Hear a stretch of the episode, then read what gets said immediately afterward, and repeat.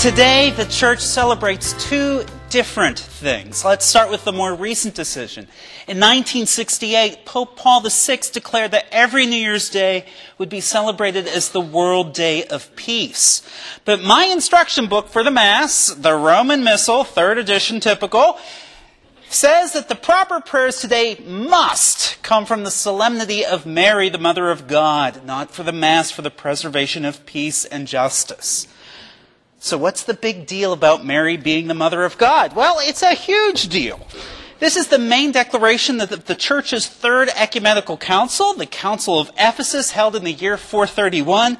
Today's homily will be a romp through the Council of Ephesus, which is perhaps my favorite story about the complexity of church history. It has everything.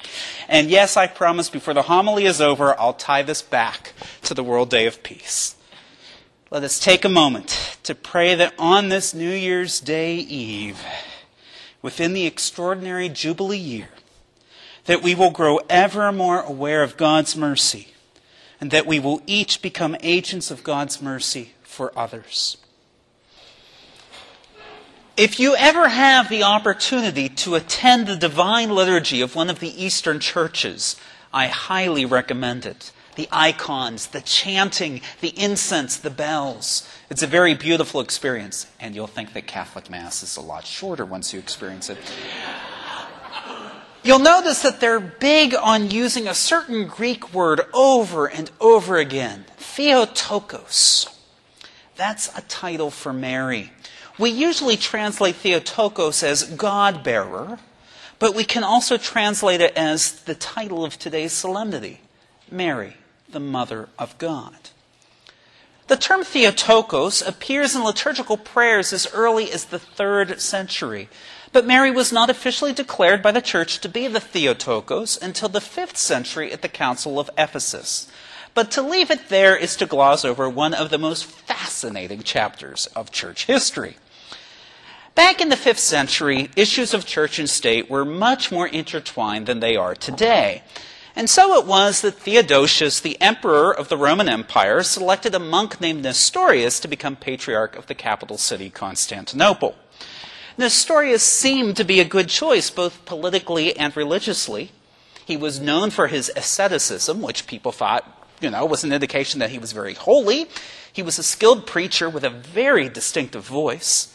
He was highly educated and he reminded people of his great predecessor from 20 years earlier, St. John Chrysostom.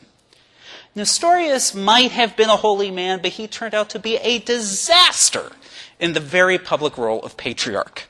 He did a poor job in picking which battles to fight, and he wasn't the best at explaining his reasoning on unsettled issues of theology. In the fifth century, the church was still wrestling with how Jesus was both God and human.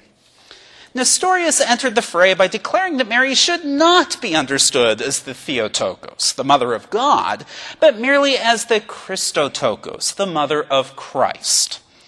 We may scratch our heads today wondering about this distinction, but at the time this lit a powder keg.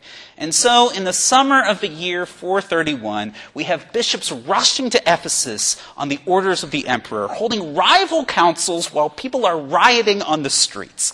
The ugliness exposes divisions between the Antiochian and Alexandrian schools of theology, between the patriarch Cyril and Nestorius, and between Pope Celestine I and the emperor Theodosius. And most surprising of all, it exposes the ambitions of Theodosius' sister, Pulcheria, who sought to gain authority for herself by declaring that she was a living model of the Virgin Mary, that she too was a spiritual mother of God.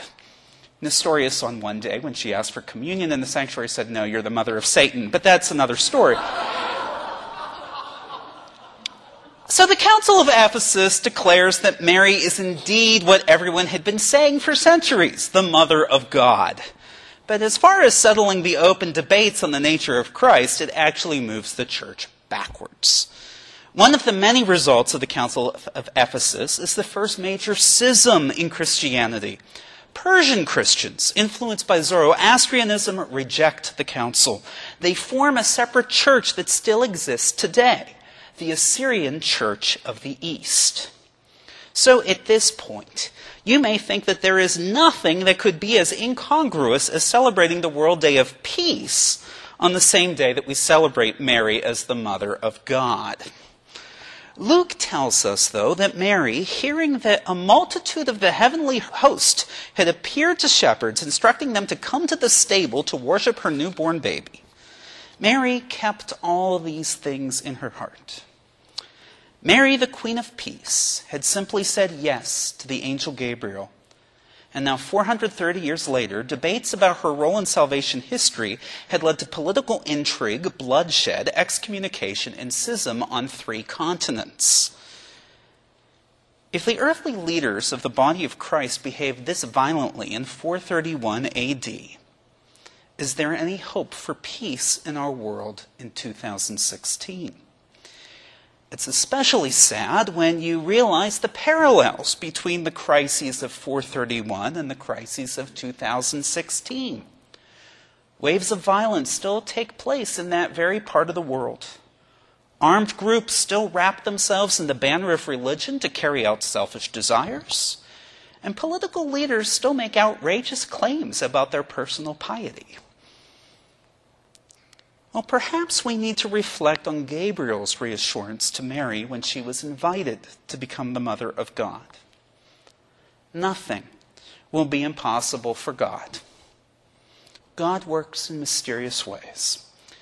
In the year 540, at the Council of Chalcedon, the church finally resolved the understanding of Jesus Christ as both true God and true man. 20th century scholarship has revealed that Nestorius actually had some salient points in the ongoing Christological debates. And last but not least, in 1994, Pope St. John Paul II and Catholicos Mar Dinkha IV signed the Common Christological Declaration between the Catholic Church and the Assyrian Church of the East. As 2015 gives way to 2016, there is much that stands in the way of world peace.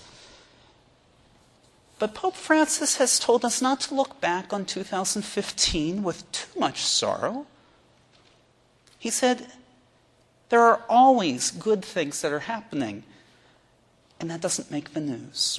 And I quote These signs of love should not and must not be obscured by the power of evil.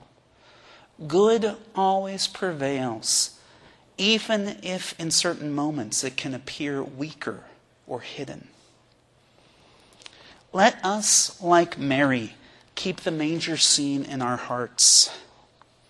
Angels are messengers of God, and everyone gathered around the Christ child, Mary, Joseph, and the shepherds, had received messages from God. We who are gathered around this Eucharistic table, we also receive messages from God. And if we are open to God's invitations to bring peace to the world in both big ways and in small ways, nothing will be impossible for God.